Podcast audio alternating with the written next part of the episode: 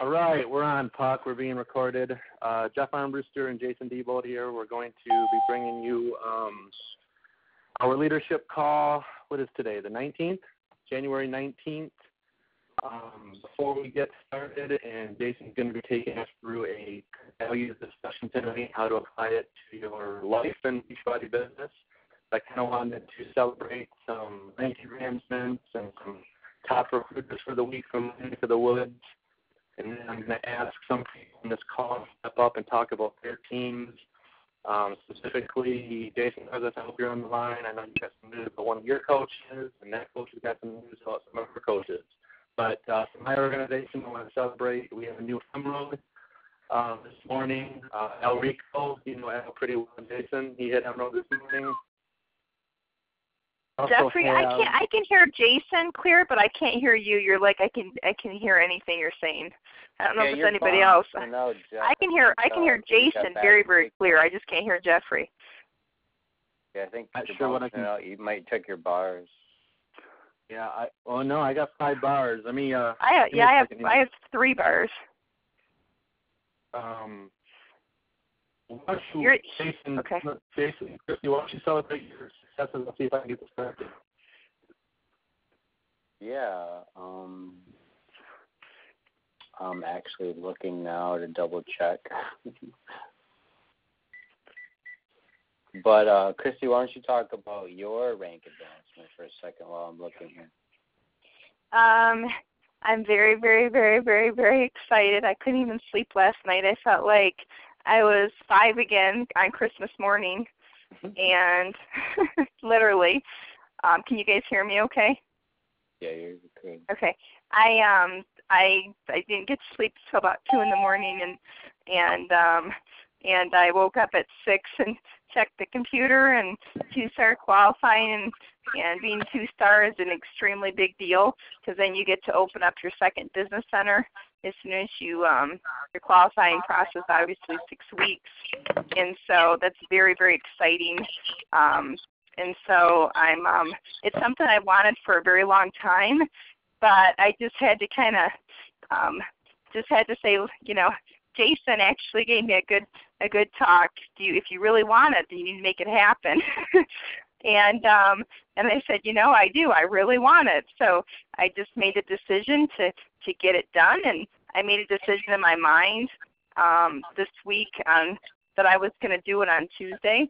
I mean, it'd be 2-star qualifying Thursday morning, and I have never worked so hard in my life. That week, I mean, I did everything I could, talked to her, Trisha's team, and just really really got to know them well, and just to keep them focused. And they were signing up people and signing up, you know, their wives, and one signed up their husband, and really they're just really pumped and excited, and they're ready to run. So I'm just ecstatic.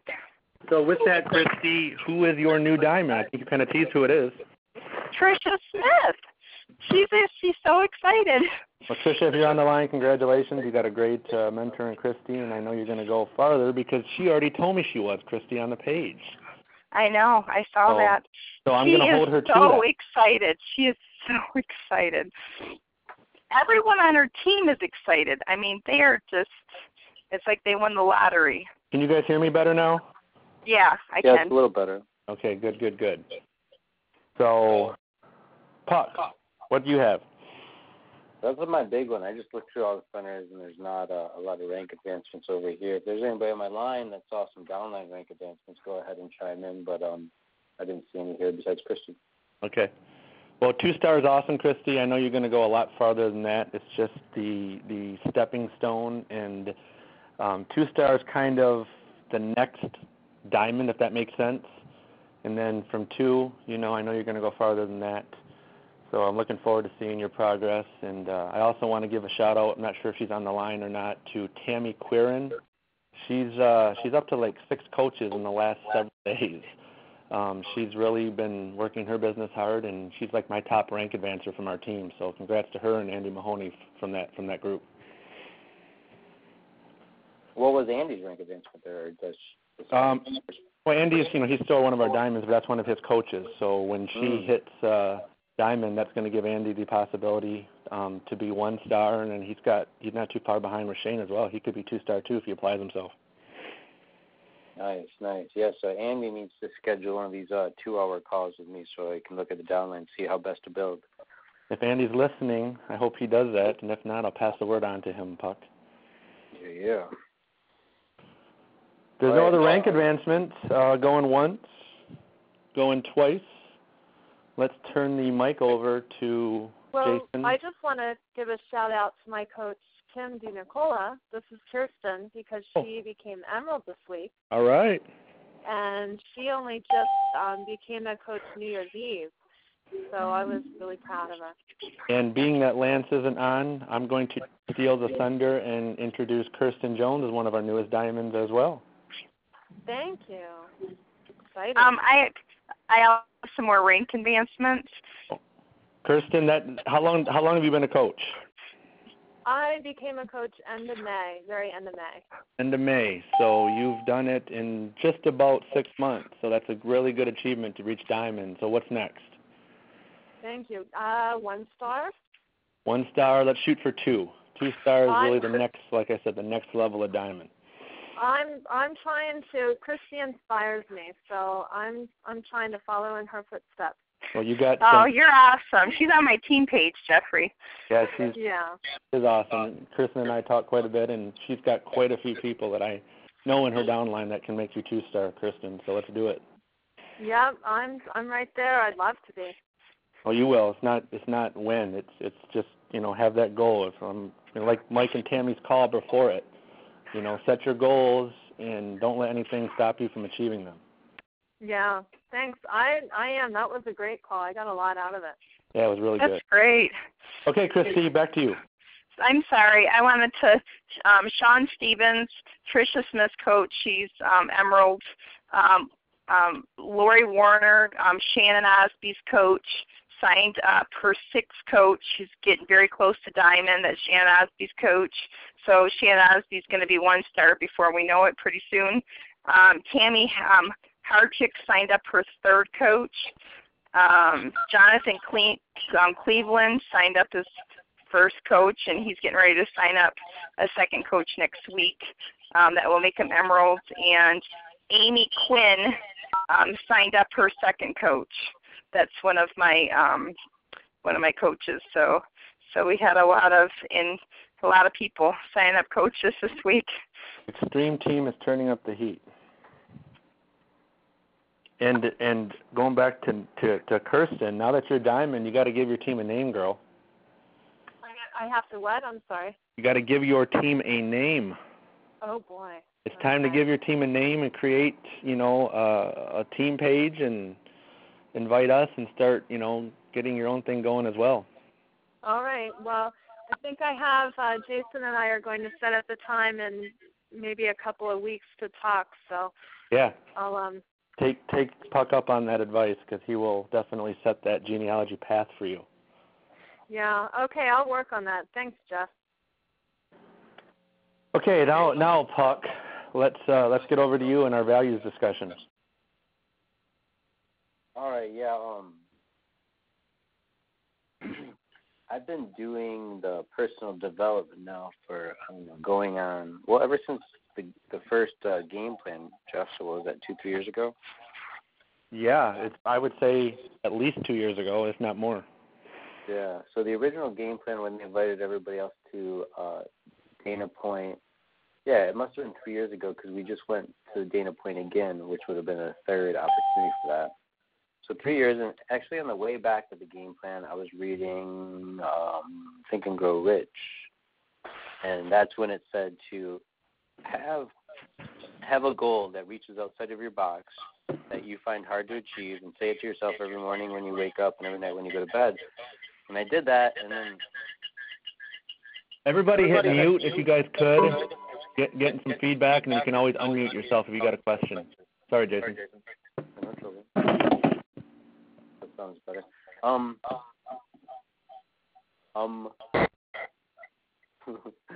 Like a canyon. Okay, there you go.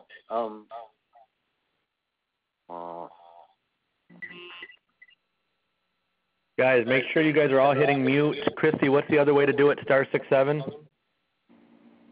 I had to take myself off of mute. It's 60. It's pound 65. Pound 65, guys. Or star 65. I'm sorry, star 65. Everybody, please hit mute.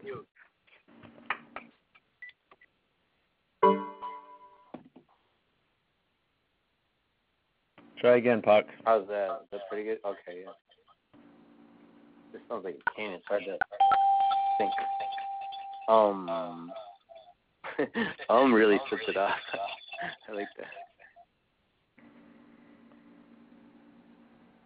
Yeah, it seems to be a little better. Well, anyway, by doing that, I had a goal that was set for probably 6 to 8 months ahead of schedule.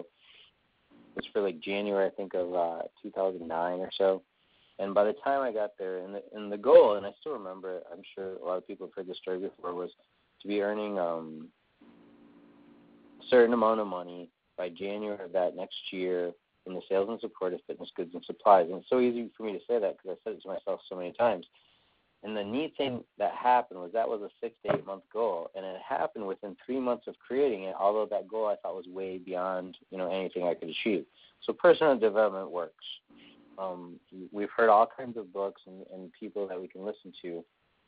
And so I started down that journey, listening to a lot of the audios and the books, starting with Jim Rohn. The Slight Edge is a great book to start off with because it's an entry to personal development. And then from doing that, I got involved in a lot of experiential classes like Psy seminars, and I was a big fan of that. So I went through all of their classes, and I've actually went back and staffed every one of their classes because one of the best ways to learn is to teach, because you'll always get questions that you didn't understand or weren't predicting.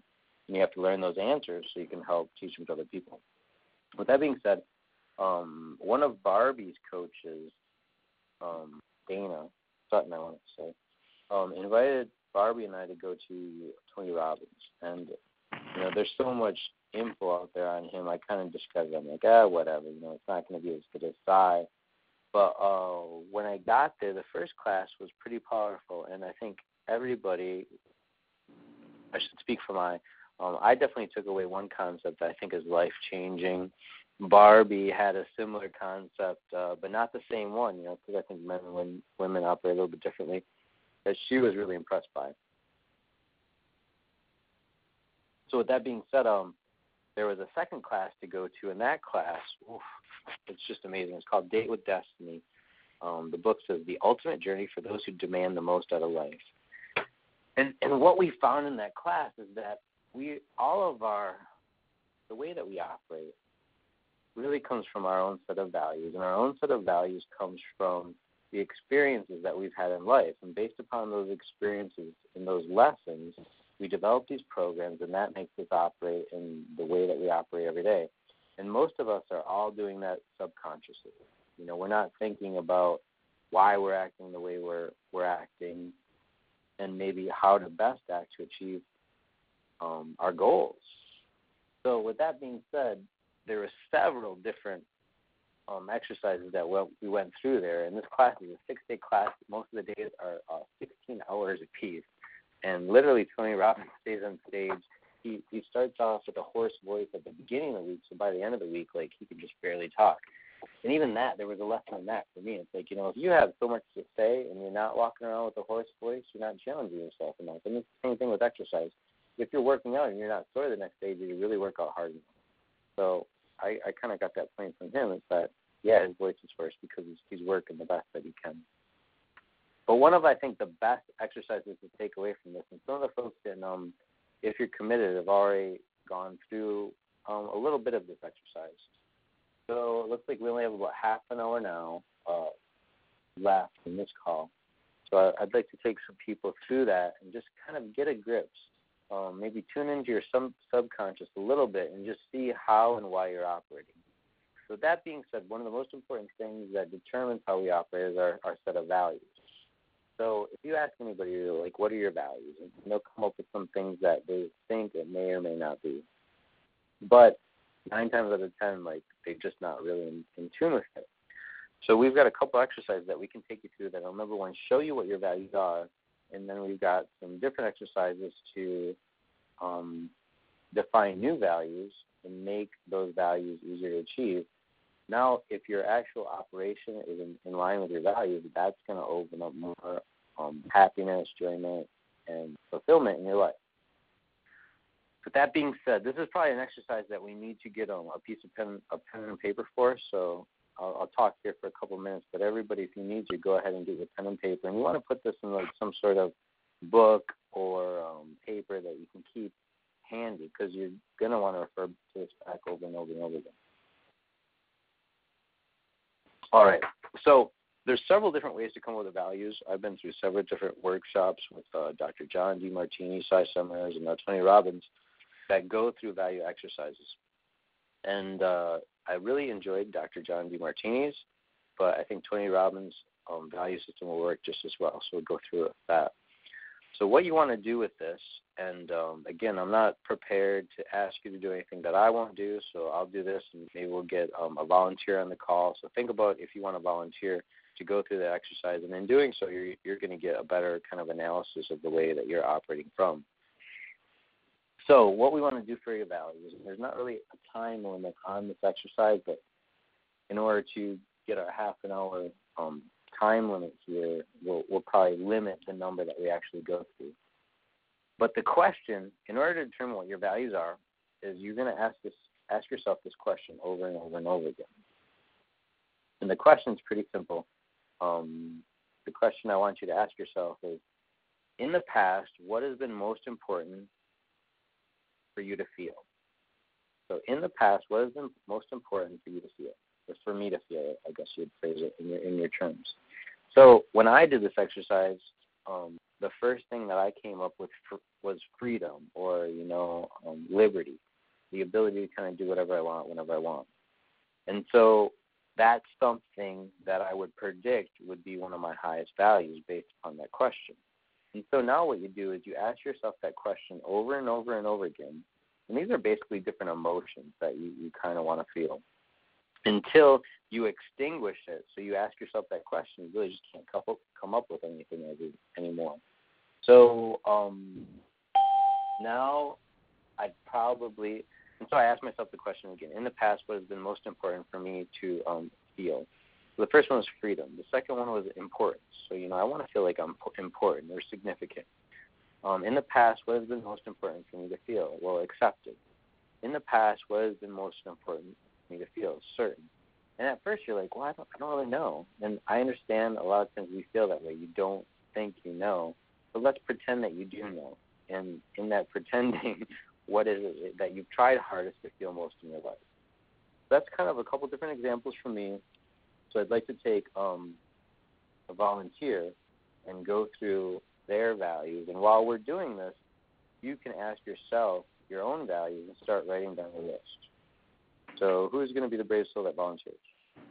I'll call in names after you. Guys, I've done this with Puck, so don't expect me to speak up. I want some of you guys who have not done this to speak up, and, a couple people. Hey, Puck, this is Dan. Hey, I'll go. This is Dan here.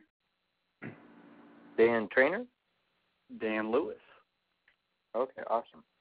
All right, great. So yeah, we kind of went through this a few weeks back, but I think we started on the first exercise. So, oh, okay. Yeah, awesome. Awesome. So no problem.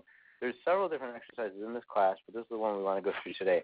So I'll go ahead and phrase that question for you, and you just say what comes up first on your mind. And there's no right and wrong answers. This is going to be different and specific to everybody does this. That's one of the neat things about this class is that nobody's ever going to tell you what to say. You're coming up with your own plan for life, or as Robin says, if you're your own date with destiny. So in the past, what has been most important for you to feel? Creative. Creative? Awesome. Let's go to the next one. In the past, what has been most important for you to feel? Honest. Honest. Awesome. In the past, what has been most important for you to feel? Accomplished. Accomplished. Great. In the past, what has been most important for you to feel? Cheerful. Cheerful. In the past, what has been most important for you to feel? Energetic. In the past, what has been most important for you to feel? Confident. In the past, what has been most important for you to feel? Patient. In the past, what has been most important for you to feel? Accepted. Notice he's doing really good. He's coming up with a long list. In the past, what has been most important for you to feel? Caring. In the past, what has been most important for you to feel? Trusted. And I think that's all I got. In the past, what has been most important for you to feel? Attentive. Attentive? Yes. In the past, what has been most important for you to feel?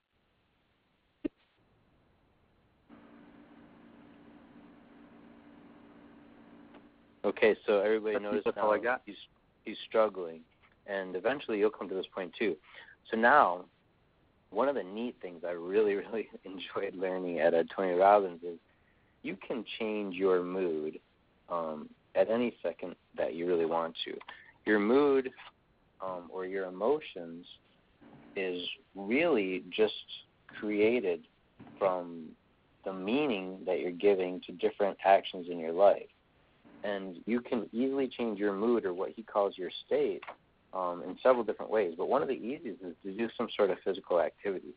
So this is going to sound silly and funny, but while you're there, Dan, I want you to stand up and do like 3 jumping jacks. And at the top of the jumping jack, you say, I'm excited. And I don't necessarily need to hear this on the phone, but go ahead and stand up and do the 3 jumping jacks and you say, I'm excited. And this is a silly exercise. Yes, I admit that, no problem. But in doing so, your mind kind of clears out and changes your state. So go ahead and tell me when you're done.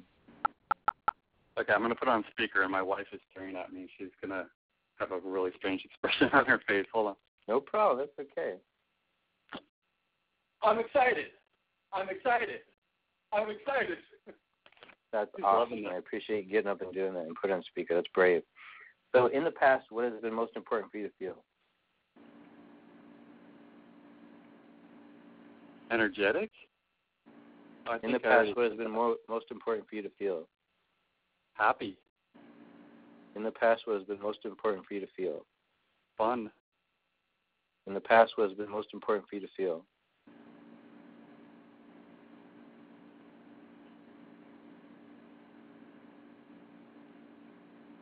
Oh, I'm stumped.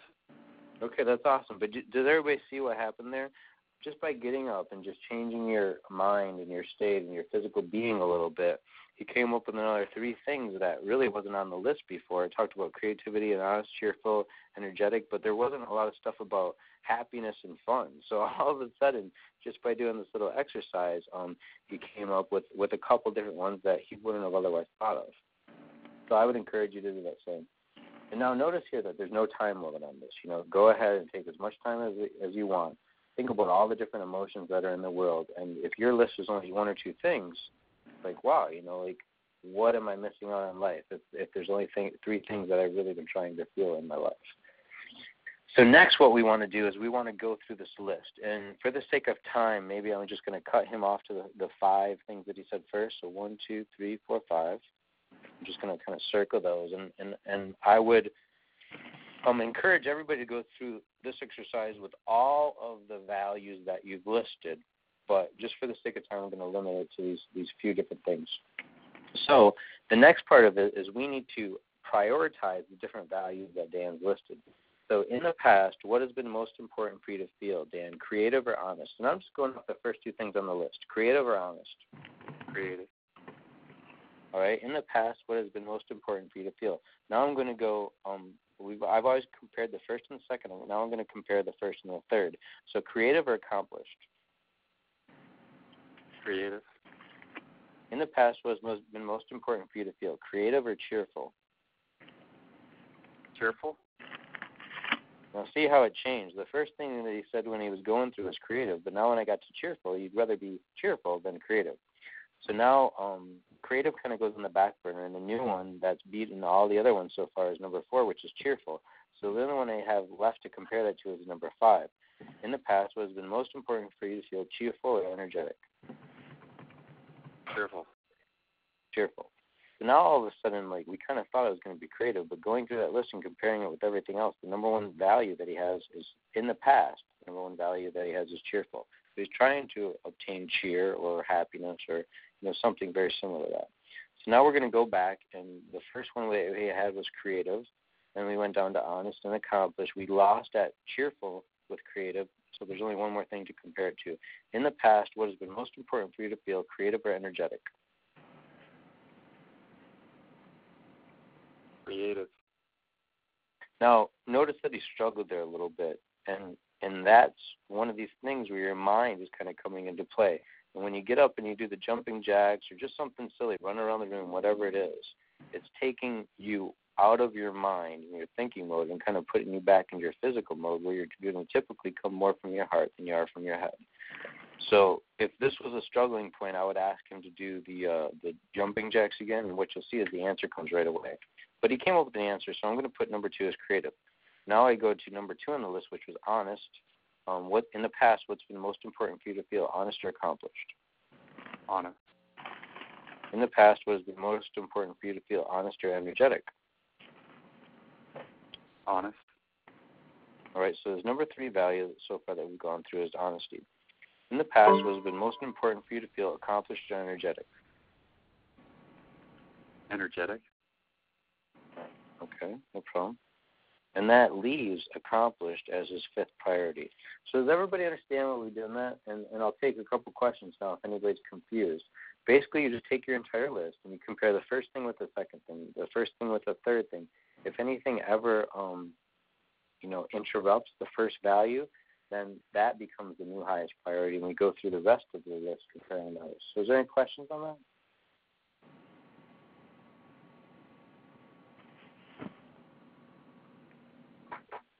All right. If anybody has a question, feel free to say, hey, Jason, I'm lost or I'm confused or I want to understand this, but I don't, and interrupt us. So going from this list now, and the list was a little bit longer, so just in a matter of time, I'm only going to take the top 5 things here. So his number 1 value in the past, and it changes. Your values can change as soon as you go through this exercise because you're starting to realize the way you're operating, maybe that's not the best way for you. So the first thing he has here is cheerful. That's the number 1 value that he's been trying to achieve in the past. And let me just ask you this question, Dan. Does that show up in your life? Have you noticed things that when you wanted to feel accomplished or you wanted to cheerful, you ended up doing the thing that would make you feel more cheerful than accomplished? Oh, yeah. I'd say that's true. There's not really a way for this to be wrong, folks, because you're just answering the questions, so it's really going to show up as how you've lived your life in the past. Number 2 was creative. Number 3 was honest. Number 4 was energetic. And number 5 was accomplished. All right, questions? I've gone through those 5 things. So now what we found, or what Tony Robbins indicates, is that not only do you have values that you've been trying to achieve, you also have values that you're trying to avoid. So my values that I was trying to avoid, and it's a similar question. What you do now is you ask yourself, in the past, what have been the feelings I would do almost anything to avoid feeling? In the past, what have been the feelings that I would do almost anything to avoid feeling? So when I went through this, mine were humiliated, ashamed, stupid, rejected, failure, criticized, committed. Wow, where does that show up, right? Rushed, annoyed, distracted, stressed, vulnerable, and bored. So those are just the examples of the one that I had. I can take Dan again, but does anybody else, after going through the first exercise, want to get some experience on what some of their values are? Any more volunteers, or let me stick with Dan? I appreciate your bravery, Dan. Don't make me call on somebody, guys. I know who's on this call. And Jeff, either, but I'll do it. Why not? I'm always the one that talks. Okay, awesome. So we're going to do the same thing now with the values they've been trying to avoid. So in the past, what have been the feelings that you would do almost anything to avoid feeling? You want me to do the ones I avoid?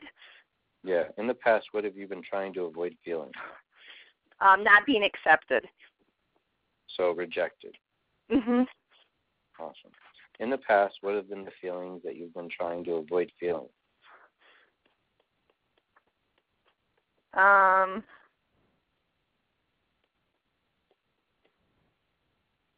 So something that you don't want to feel. What's something that you try hardest to avoid feeling? I don't like it when someone's mad at me. So I don't know what you call that. So what's a good word for that? Huh? Like I don't want... frustrating others or angering others? Yes. That. Yeah, that would be something. That would be something I would want to avoid. I don't know what a good word is for that. Yeah, me neither. So let's try the jumping jack. Conflict. Okay, that's right. Perfect.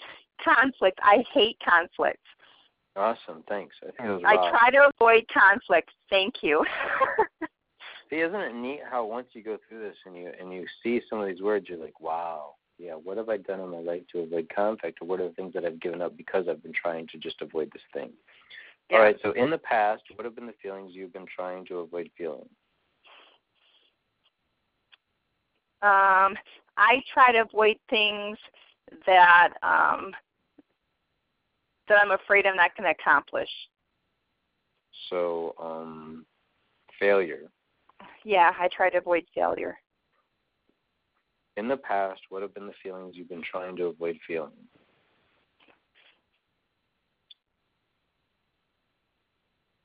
Let me do some jumping jacks. Yeah, I had a lot of them on the first one. That's okay. I mean, it's hard to identify them, and sometimes it's easier when somebody else is going. But yeah, do that exercise and see for yourself. Okay. Like, how does that feel?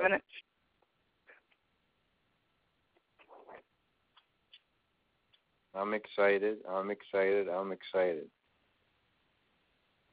Okay. In the past, what has been the feeling you've been trying hardest to avoid feeling? I guess not being loved. So unloved, yeah. Unloved.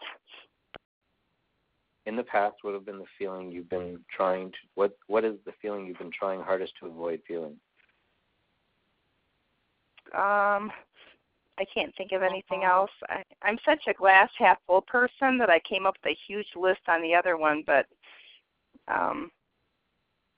So how about pessimistic? Yeah. You try to always be optimistic, which means you're trying to avoid pessimism. Yeah, I do. I have a really hard time. I avoid negative people like the plague. Okay, awesome. No, that's fine. Okay, so now, again, I want everybody, as you go through this exercise, to take as much time as you need. Think about all the emotions out there in the world and think about everything you've always tried to avoid feeling. So, and there's no time on this. We're going to go a little quicker here because we're trying to accomplish the most that we can in this amount of time. But you can literally take as long as you want. And again, if you come up with a list with only three things, you're like, wow, those are the only three things I'm trying to avoid. And maybe think about for a second, is there other things that you would be more productive in your life, the goals that you have, if you were trying more to avoid feeling these things. So now let's go through the priorities. And just like we did with the values, we have to figure out what are the things that you're trying hardest to avoid. So in the past, which of the feelings would you do more to avoid, rejected or conflict? Conflict. In the past, which of these feelings would you do more to avoid having to feel, conflict or failure? I'm sorry, can you repeat that? In the past, which of these feelings would you do more to avoid having to feel? Conflict or failure? Conflict. In the past, which of these feelings would you do more to avoid having to feel? Conflict or unloved? Unloved. In the past, which of these feelings would you avoid having which is in the past, which of these feelings would you do more to avoid having to feel? Unloved or pessimistic? Unloved.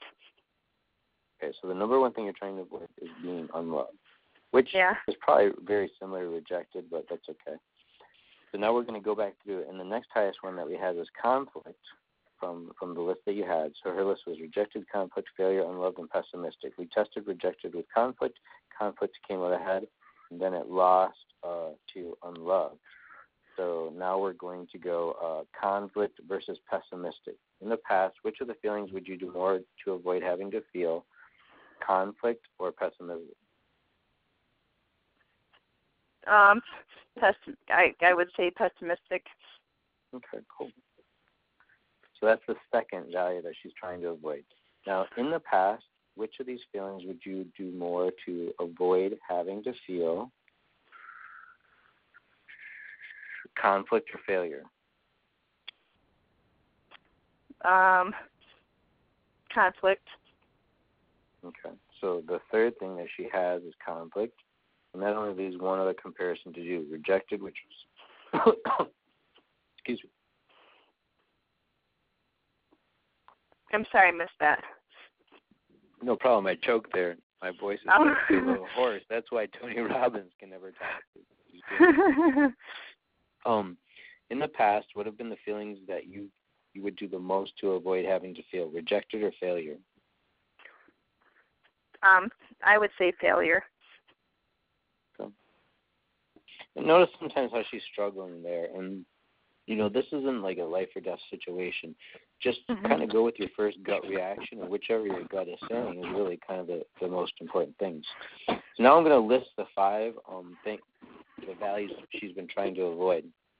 Number one, it was unloved, which makes sense, right? Everybody wants to feel loved. Number two is pessimism. Number three was conflict. Number four was failure. And number five was rejected.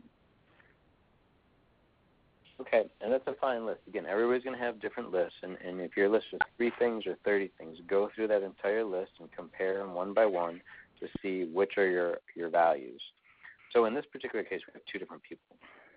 But going into this, and this, I guess, question goes both to Dan and to Christy, would you have, if I would ask you, what are the values that have the most, Dan? Would you have said cheerful, creative, honest, energetic, and accomplished just right off the top of your head? Or was it even hard for you to kind of know what those things were? And you would say maybe you're operating from those values from a place that you weren't aware of or conscious of. I noticed that the first list is kind of opposite of the second list. So, like, my number one thing was to feel loved. Right, awesome. And that's a great point, and something we might have avoided having the discussion of because we looked at 2 different people.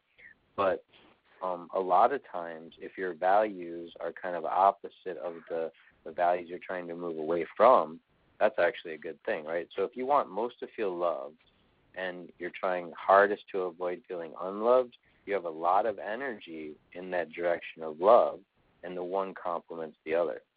So that's actually good. But if I had asked you, Christy, I think Dan might be muted or something, before we came into this call, would you have said the number one thing you were trying to avoid was feeling in your life was unloved, and then pessimism, and then conflict and failure and rejected? Or were those kind of all things that you're operating from without being very aware of it?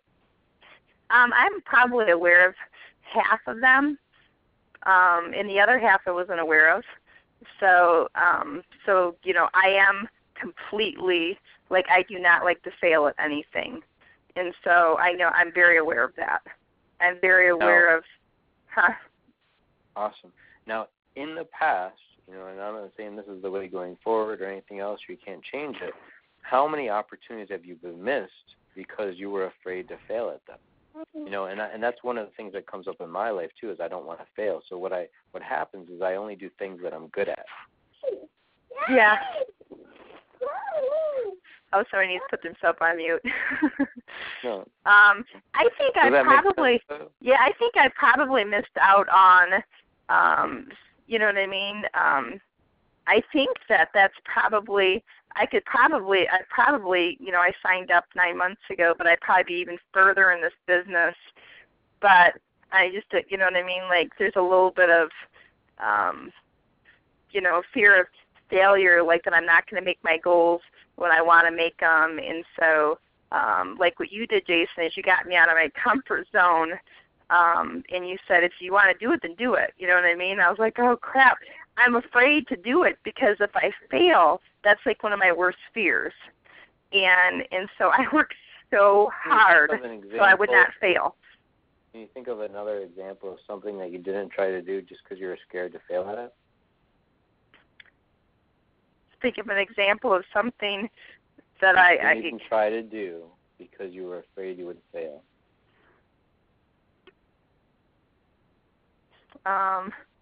Just a minute, let me think about this for a minute.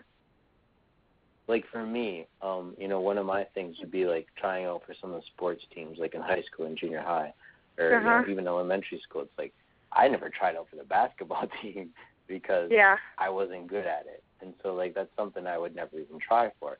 Now you bring that forward 30 years and like how often are we not trying for Success Club 10 or are we not trying for Top Coach because we don't even want to feel the negative feelings that are associated with what happens when you don't succeed?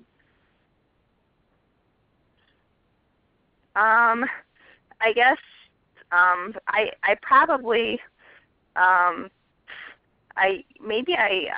always lived on the safe side and I've always did things I knew I would succeed at. Right. So what's one thing you wanted to do but never tried it because you were scared you would fail at it?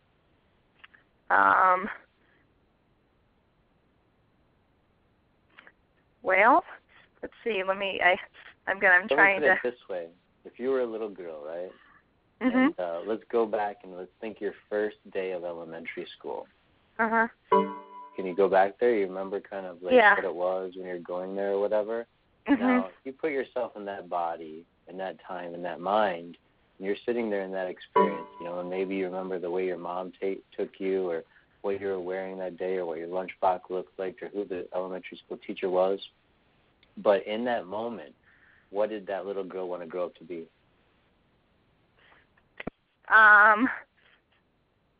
What did I want to – I wanted to be a veterinarian. So awesome. How far in your life did you ever go to try to be a veterinarian? I changed my mind so many times. Right. But, I wanted to be a veterinarian, yeah. That makes perfect sense, and it actually ties in with the whole coaching thing because it's about helping people or animals or something like that. But I would attest, at least to some extent, that part of the reason that you never went further to achieve that is because you were scared of, you know, the academic requirements or the amount of schooling it would take or something like that. So it's just kind of one example of how we don't ever try to achieve the things that we want most because we're fear of failing.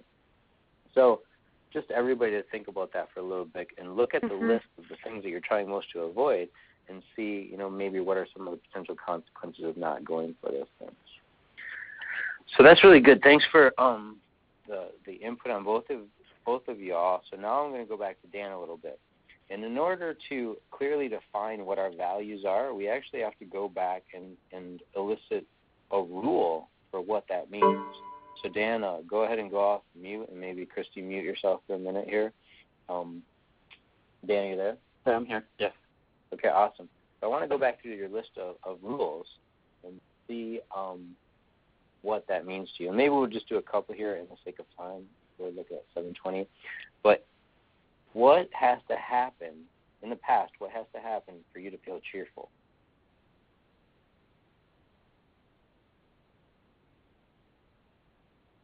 I think probably just getting a lot of positive energy from other people. It really had a lot to do with my surroundings, so it was dependent on the circumstances I was in rather than coming from within. No problem. So that's actually something I've been working on a lot is just finding my own cheer, you know? Mm-hmm. And that's okay. There's no right and wrong rules for this. You might go back and see, like, the lie that you've been living at, and therefore be able to go forward and create better things.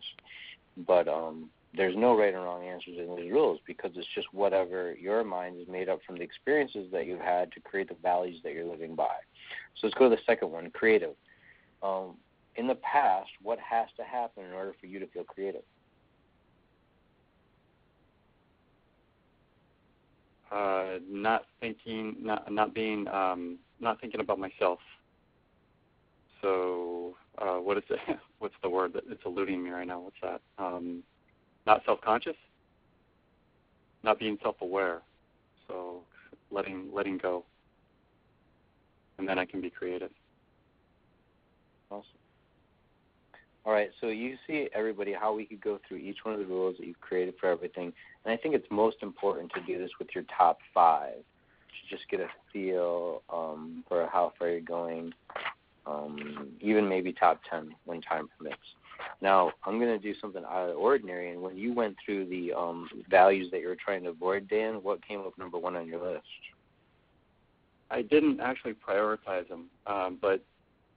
If you had to guess. No, you don't know, but if you had to guess. Oh, well, let me throw them out here and maybe it'll pop up. Left out, alone, dishonest, uninteresting, afraid, and boring. So I don't know. I'd say like appearing boring to people or appearing uninteresting. Okay, so let's do that. So let's say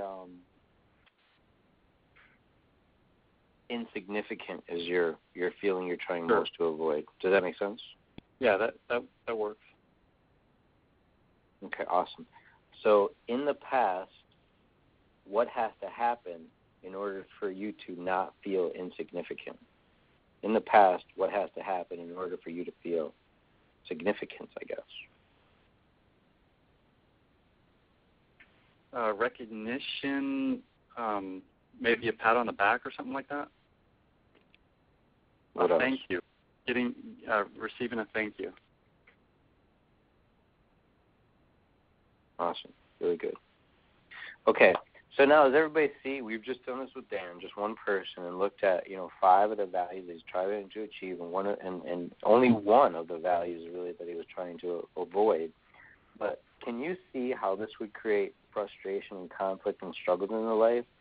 If the number one thing he's trying to feel is cheerful, and the way that he defines that is he has to get a lot of energy from other people.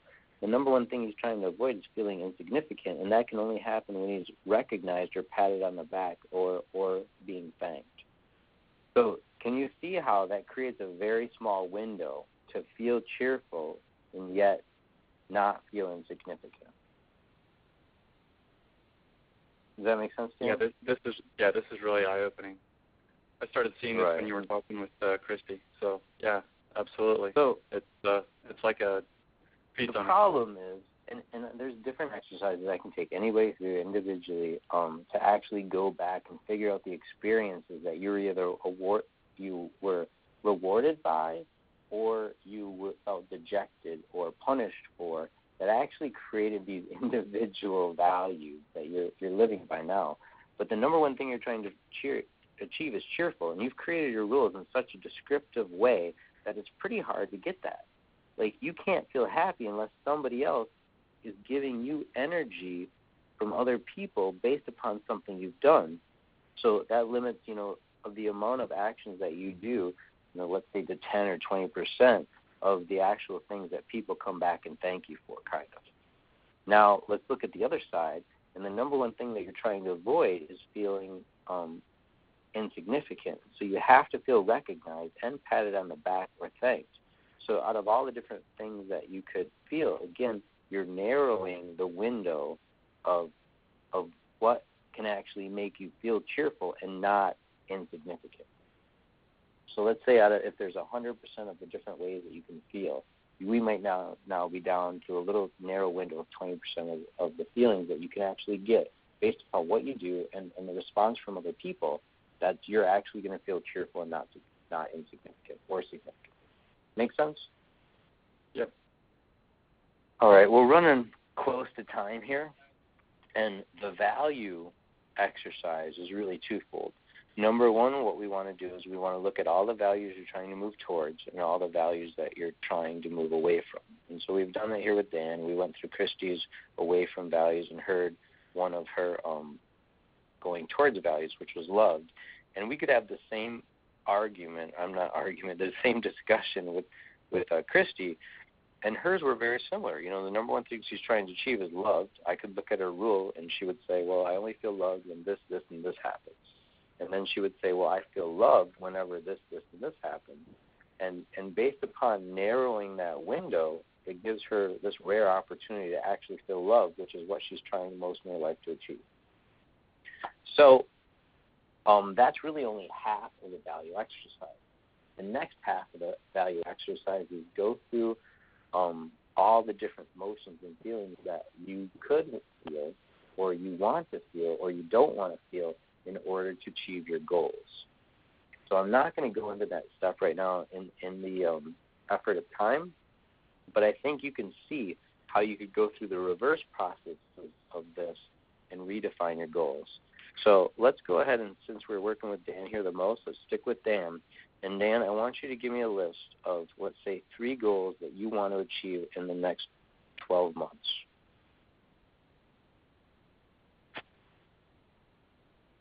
What I've got written down from your awesome spreadsheet the other day that you shared, I need to get to Diamond. Awesome. I need to maintain Success Club 5. Great.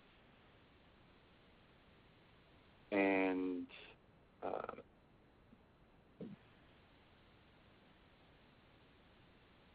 start a Fit Club. Okay. So Diamond, Success Club 5, and Fit Club. Instead of that being 3 different goals, I'm going to make that one goal for you to happen in the next 12 months, because it really is only focused on one area of your life, and that's the coaching. And this is not a one area of your life exercise. So I also want 2 other goals that have something to do with, like, you know, personal, religious affiliation, like material possessions you want. Just 2 other goals of what you want your life to look like in the next 12 months. And again, we're not going out here 10 years from now. Like, just individual goals that you have for your life. And I know that I'm asking you to be vulnerable. Again, I've said over and over that I'm not willing to ask you guys to do anything that I won't do.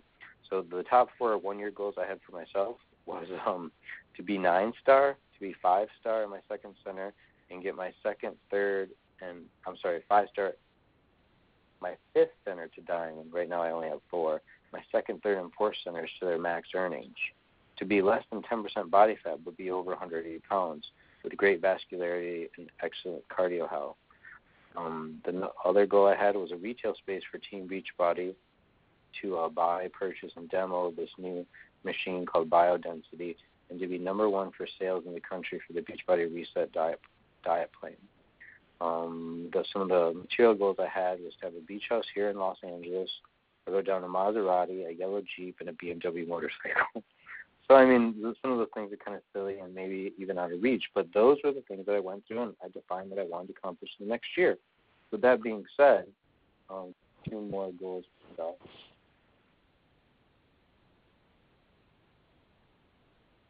I haven't really broadened my goal setting beyond my business. It's been my focus. No problem. What do you want your relationships to look like in the next year? Well, aside from relationships, one thing that I do need to accomplish is I need to finish restoring my house. Awesome. So what do you want that to look like? And next year, what does your house look like? The backyard is, or the pool area is actually going to have a deck on it, and I'll be able to walk across it without stepping over nails. And the yard is going to look good. And, you know, well-groomed, and I'm going to have a fence that doesn't have rotted wood. Awesome.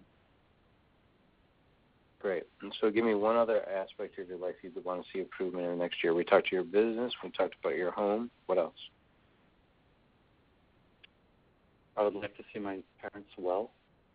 So I know that's not something I have 100% control over, but it's something I'm continually working on. Well, what is something that you can control in the relationship with your parents?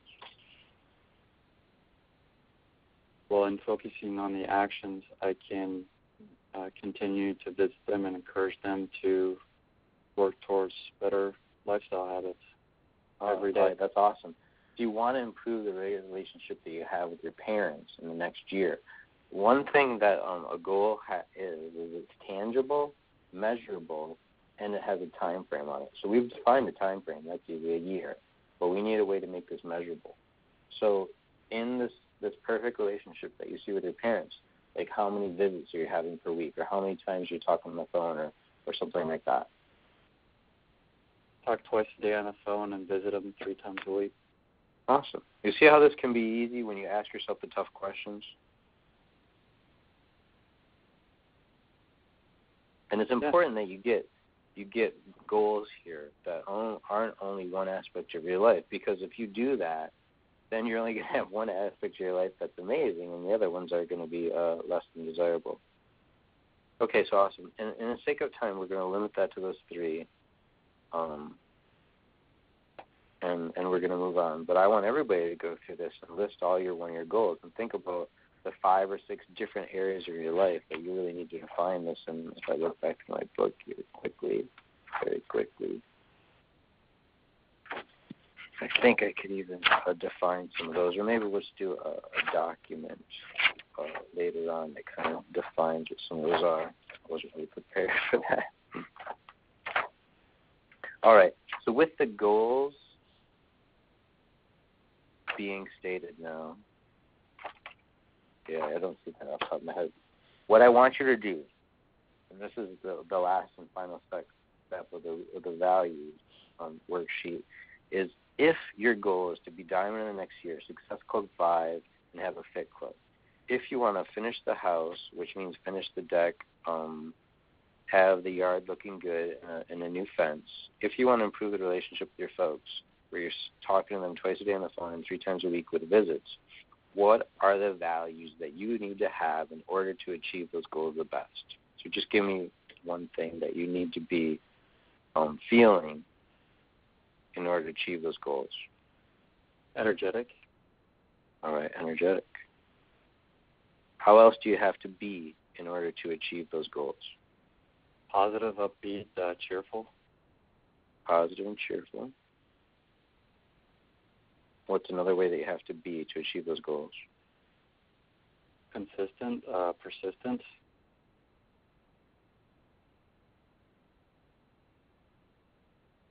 Awesome. For the sake of time, I'm going to limit it to those 3.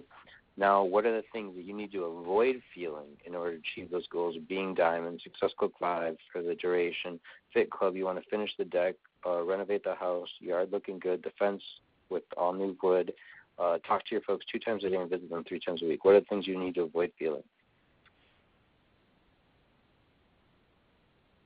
It sounds simplistic, but I guess negative. No, that's fine. Okay. What are the things you need to avoid feeling to achieve those goals?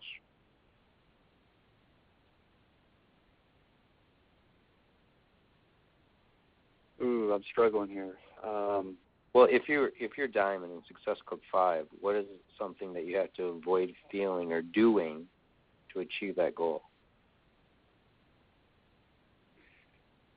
If you're going to finish, not be complacent. I need to be focused. So I can't be distracted. So avoid distractions. Okay. Yeah. All right. And what about something you'd have to avoid feeling in order to better this relationship with your folks?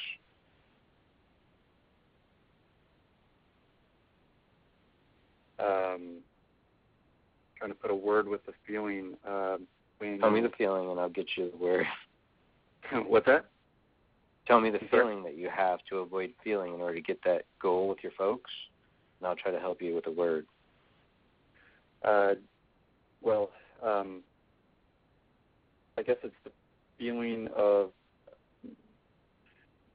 working through the temporary setbacks when inevitably they're going to continue to fall back into their previous lifestyle patterns, and I've got to keep moving forward. You need to avoid feeling. I think I need to avoid feeling impatient. Impatient. Awesome. Yeah. See how when you think about it, and you have to ask yourself the tough questions sometimes, you can come up with these.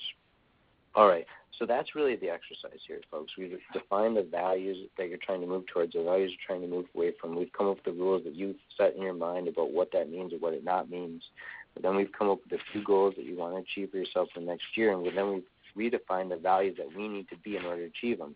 You can go through that exercise again to reprioritize the values that it has. It needs to be energetic, positive, and consistent. In order to achieve those goals, he has to avoid feeling negative, distracted, and impatience. Now the only last step, and I'm going to cut off real here quick here because we're already 10 minutes over time, is you want to put these values into priority. So 1, 2, 3, and again, it's not limited to 3. We're just limiting to 3 in the pursuit of time. And then we need to make the values we're trying to move towards very easy to achieve. So if he has a value of energetic, I want to create a new rule for that that's easy to achieve. And the way that we do that is we list several ways for him to feel energetic. So that should be phrased similar to this. It should start off with the phrase, I feel energetic anytime I do A, B, or C. So I use energy. I'm out and about. I'm working out. I feel positive. And I also want you to include some options there for just seeing energy in other people. So not only do you have to do activities that are energetic and display your energy, but if you just see somebody else displaying energy, that also allows you to feel it, right? Because when you see somebody else show love, doesn't that make you feel more loving? We also want to reassure yourself in that. So the sentence that I might come up with for you, and again, you need to do this yourself, but I feel energetic anytime I exercise or I display energy or I do something when I don't feel very excited to do it, or I just see others displaying energy. And then what we want to do is we want to go back to the rules you're trying to avoid, like negative, let's say, and we want to make that rule hard to achieve. So only if I were to consistently think negative thoughts and act in a negative way, instead of realizing that I can become more positive merely by thinking positive thoughts, that you'll be negative. So really what we're trying to do here is make the rules that for the things that you want to achieve more in order to get the goals easy to achieve, and the rules for the things you're trying to avoid are hard to achieve. So you had negative, distractive, and impatience. I have one of my rules is also distraction. So I'll just tell you the rule that I came up with. Only if I were to consistently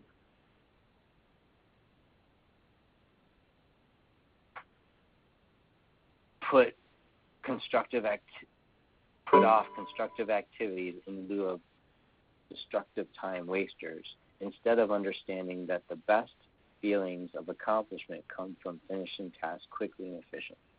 So you can see how that makes it very hard to always feel distracted, because you have to do it consistently and deliberately over and over, instead of just realizing that accomplishing tasks quickly and efficiently gives you more joy. So really what we've done here is we've come up with the way that we've been operating from. We've come up with some goals that we want to achieve in the next year, and then we redefined our values in order to best achieve those goals. So I'm not sure if we really tied together perfectly, but at least we've taken everybody on a little exercise of to see the way that they're operating from, look at some of the goals you have for yourself for next year, and then just to define some values for best achieving those goals. Next step, obviously, is to redefine the rules that make it easy to achieve the goals you want to achieve and harder to achieve the values that you're trying to move away from.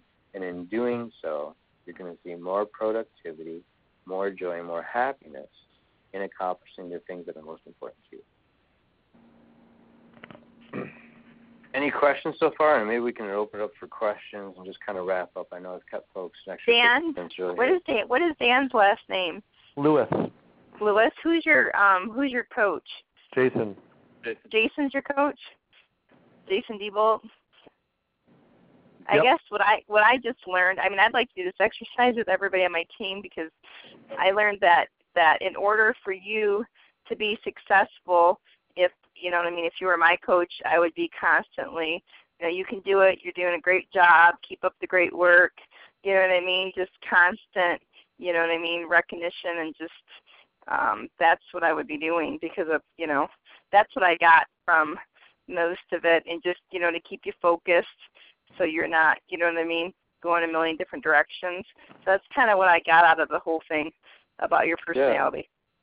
Yeah, that's a great idea. And if this was something we could take, like, all of our coaches through, which is kind of why I'm trying to share with you all, and then I have a one-on-one feeling for the things that he wants to achieve and the way that he needs to be in order to do it, and the things that he needs to avoid being in order to do those things, then it's very easy for me to keep him accountable and on track.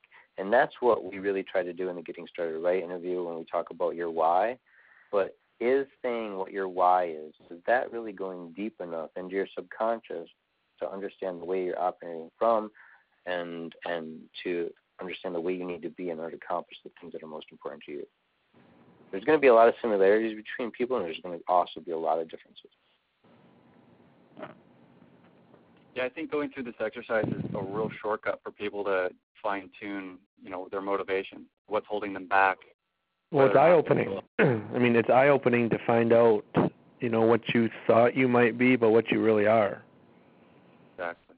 You know, I know that was one of the things that when I sat down and Puck made me do this, you know, I was glad he did, because there were things about my own personality that I learned weren't as prevalent as I thought, and other things that came out inside of me that actually were more important. Jeffrey, what is one of your biggest fears? One of my biggest fears. Uh-huh. I'm very similar in the sense that I don't like to fail. So when I go into something, and I think that's probably why my business has grown the way it has, and my fitness has grown the way it has. And you know, Jason probably can remember way back when I first started pushing Power 90 for the first day. I was so scared, because I did not want to fail at that, and kind of fell to the same thing with the coaching. And because I have this fear of failure, it really drives me every day to it's almost like I'm not going to say that it's totally bad to have this fear of failure, because it drives me every day. That's what drives me, because you have to keep pedaling up. Because if you don't constantly work on your business and constantly tell people about, you know, to help them out, then, you know, you're going to move backwards. You have to constantly, you know, be helping people. Yeah, awesome. Like, one of your values that you could be moving away from is, you know, to always show up as angry and mean and you know, ornery. But at times, to use that anger and meanness to get across something that you're trying to achieve can work for you, but it's just becoming aware of using that emotion and that feeling to work for you rather than against you. So the fear of failure is definitely something that can work for you, but it can also work you against you. And the example that I have is this last year when they talked about Top Coach and they talked about Elite. I'm like, no problem, I'll be Elite. And so the fear of failure worked for me because I worked every day to try to be Elite. The fear of failure also worked against me because I didn't even try for Top Coach because I didn't want to fail at it. So yeah, that's a good segue. That's an example of how that can work. Yep.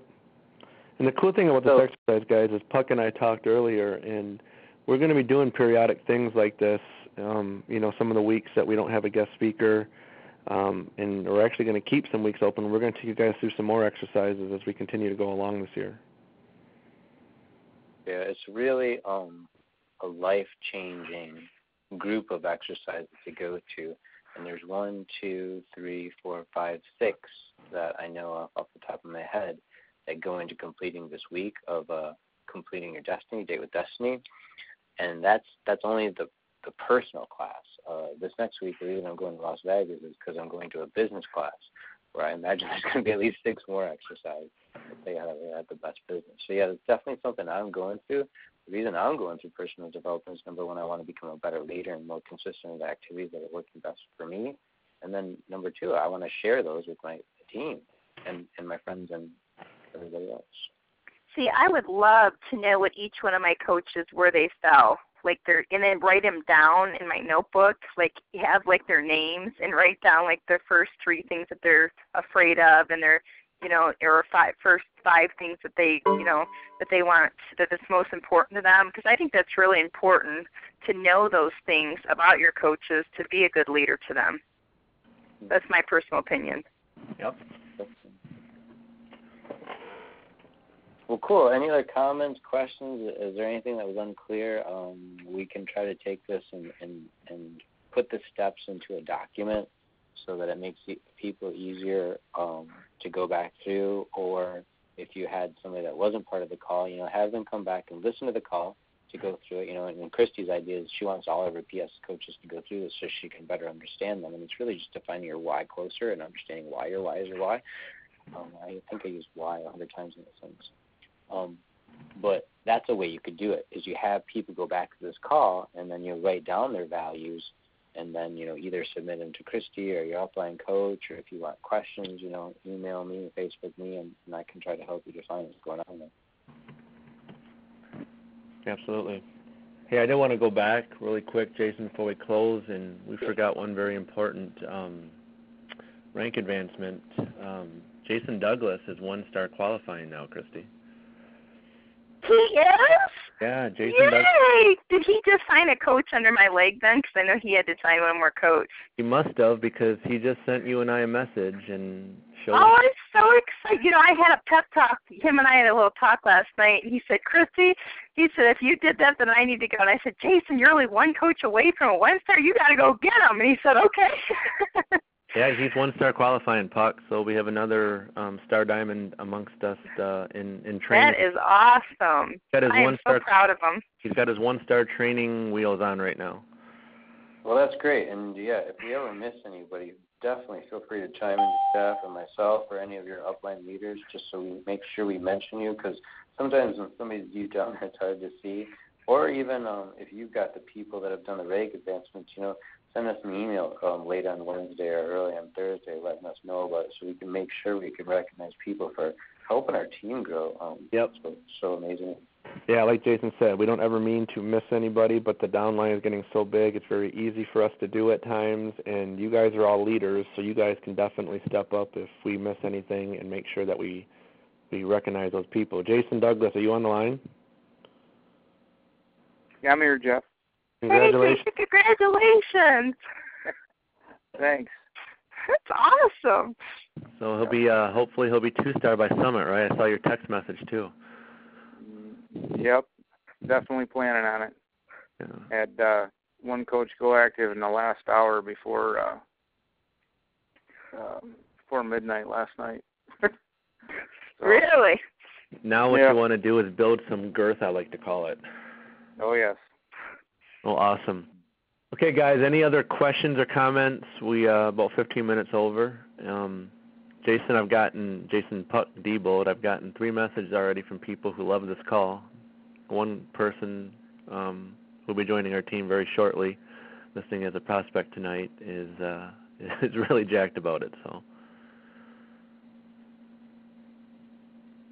Hey, Jason, FYI, I started updating that Google Doc that I created with these steps, the exercises in it. So if you want to build off of that to make a complete document, we can get right.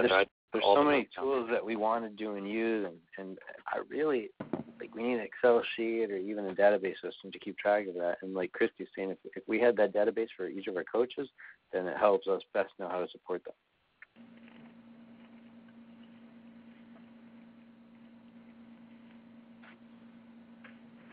Just let me know what I can do to help on that.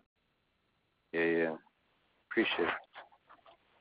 Just so you know, Jason and Jeffrey did really good tonight because I do really well with recognition.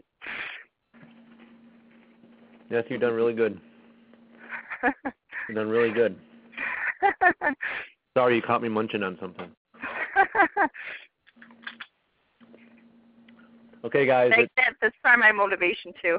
I like her. And so does Shannon Osby. She told me that. She says, I like recognition, too. Both her and I are the same. Well, awesome. Recognition is good, man. If that's sometimes that's a great driver for people, and recognition is awesome. And the one thing that's great about Beachbody is they just hired a brand new individual that's going to do nothing but focus on our recognition program. So you're going to be seeing a lot of different things recognition-wise from Beachbody. It's going to improve and just get better, guys. Really good.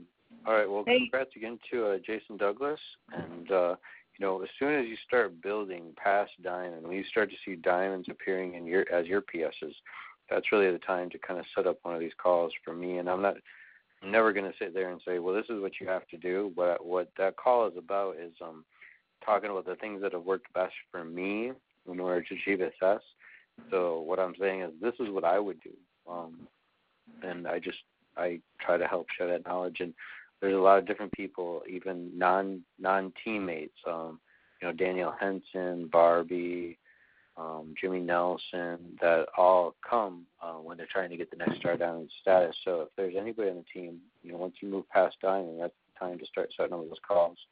Man, we're going to be super busy for the next week, but probably starting again next week, and we can start setting some of those up. Yep. So you have homework, Jason Douglas, to schedule some time with Puck. Christy's already done that. And Kirsten, if you're still on, you need to do that as well. I think she sent me an email already. Good deal. So I appreciate that. And the way to judge if something's working, and this is what I've said to people that have been asking me about Tony Robbins, I'm like, don't take my word for it. Just watch the results that happens this year and the success and happiness that comes in my life. And if that's not what I claim it to be, then don't buy into it. But if you see any more success and happiness coming my way, then that's the time to look closer into Tony Robbins. And so the way to evaluate if these 2-hour calls are working is look at some of the people that have been through it. And, Heather Perkins with a 3-star, Christy's gone to 2-star, and several other folks that have really made some comprehensive steps in doing it. I know we've got another individual out there in Hawaii who's done really well with the calls, too. So.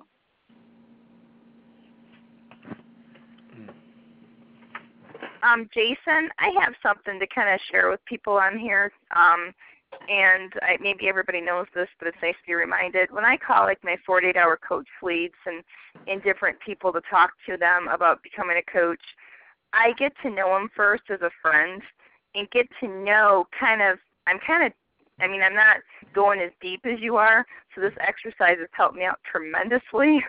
But, you kind of mirror towards different people's personalities.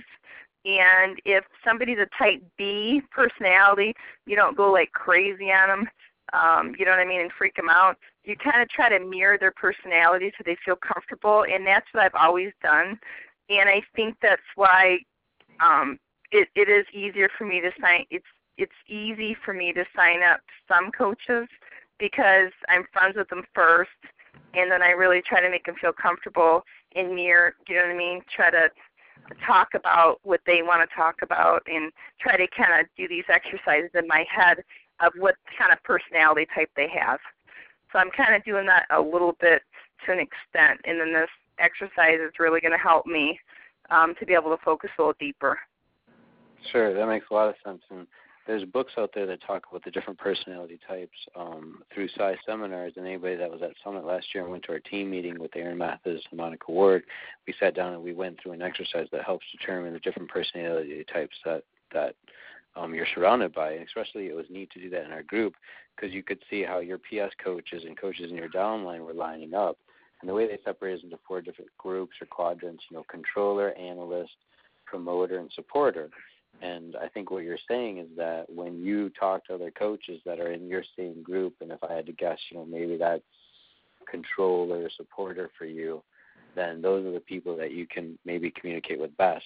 And I think the best thing of going through that exercise or reading the book that talks about, and I forget the name of the book, but it's like personality types or something like that, what you realize is the best place to be is in the center of the room. We're in the center of all those quadrants.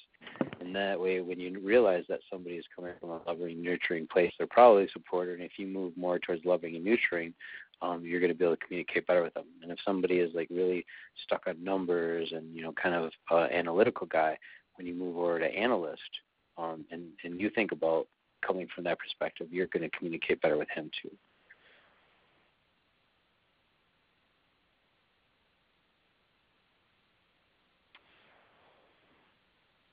All right. I really appreciate the opportunity to go over some of these values and stuff. And I think one of the things that really resonated with me is often we try harder to not feel the things that make us feel bad than we'll ever try to achieve the things that we want most in life. So a lot of times we work harder to get away from the values we're trying to avoid than we actually work to get the values that we want. So just, I think it's great to go through this exercise to become cognitively aware of some of the ways that we're functioning and think about some of the things that we might have experienced in the past that either gave us praise and accomplishment and we wanted to achieve those more and more, or some of the things that we felt punishment for or negativity, and those are the things we've tried to avoid. And then say, well, that's great. That's a program that we had that maybe was developed by an instance that happened to us when we were 9 or 10 or even younger, and that served us at that time. But going forward in life, depending on these goals that we have, is that something that we can step aside from now? And is it still serving you as a 20, 30, 40-year-old the same way it did as a 12-year-old, maybe to protect yourself? So I think it's just better to look at these things and become aware of the way that we're operating, maybe from some of the experiences that have happened that caused us to feel that way. And the more and more you look at them, the more you can understand yourself and then move towards a better place that's going to help you achieve your goals no matter what they are. But that being said, I'm exhausted. I can understand how Tony... I think we lost Jason. He really was exhausted. Okay, guys, everybody have a great night, and we'll talk to you next week. We got an amazing speaker next week lining up. Can't quite announce it yet, but you're not going to want to miss it. Let's just say that they are one of the top 5 2011 coaches. Talk to you soon, guys.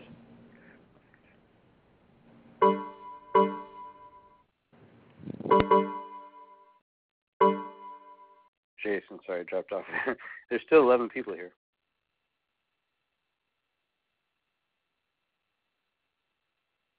Yeah, with that being said, though, I'm full. So if there's not any other questions, let's just go ahead and wrap it up, eh? Sounds good, Puck. Have a good night, bud. Thanks, everybody. All right, talk to you soon.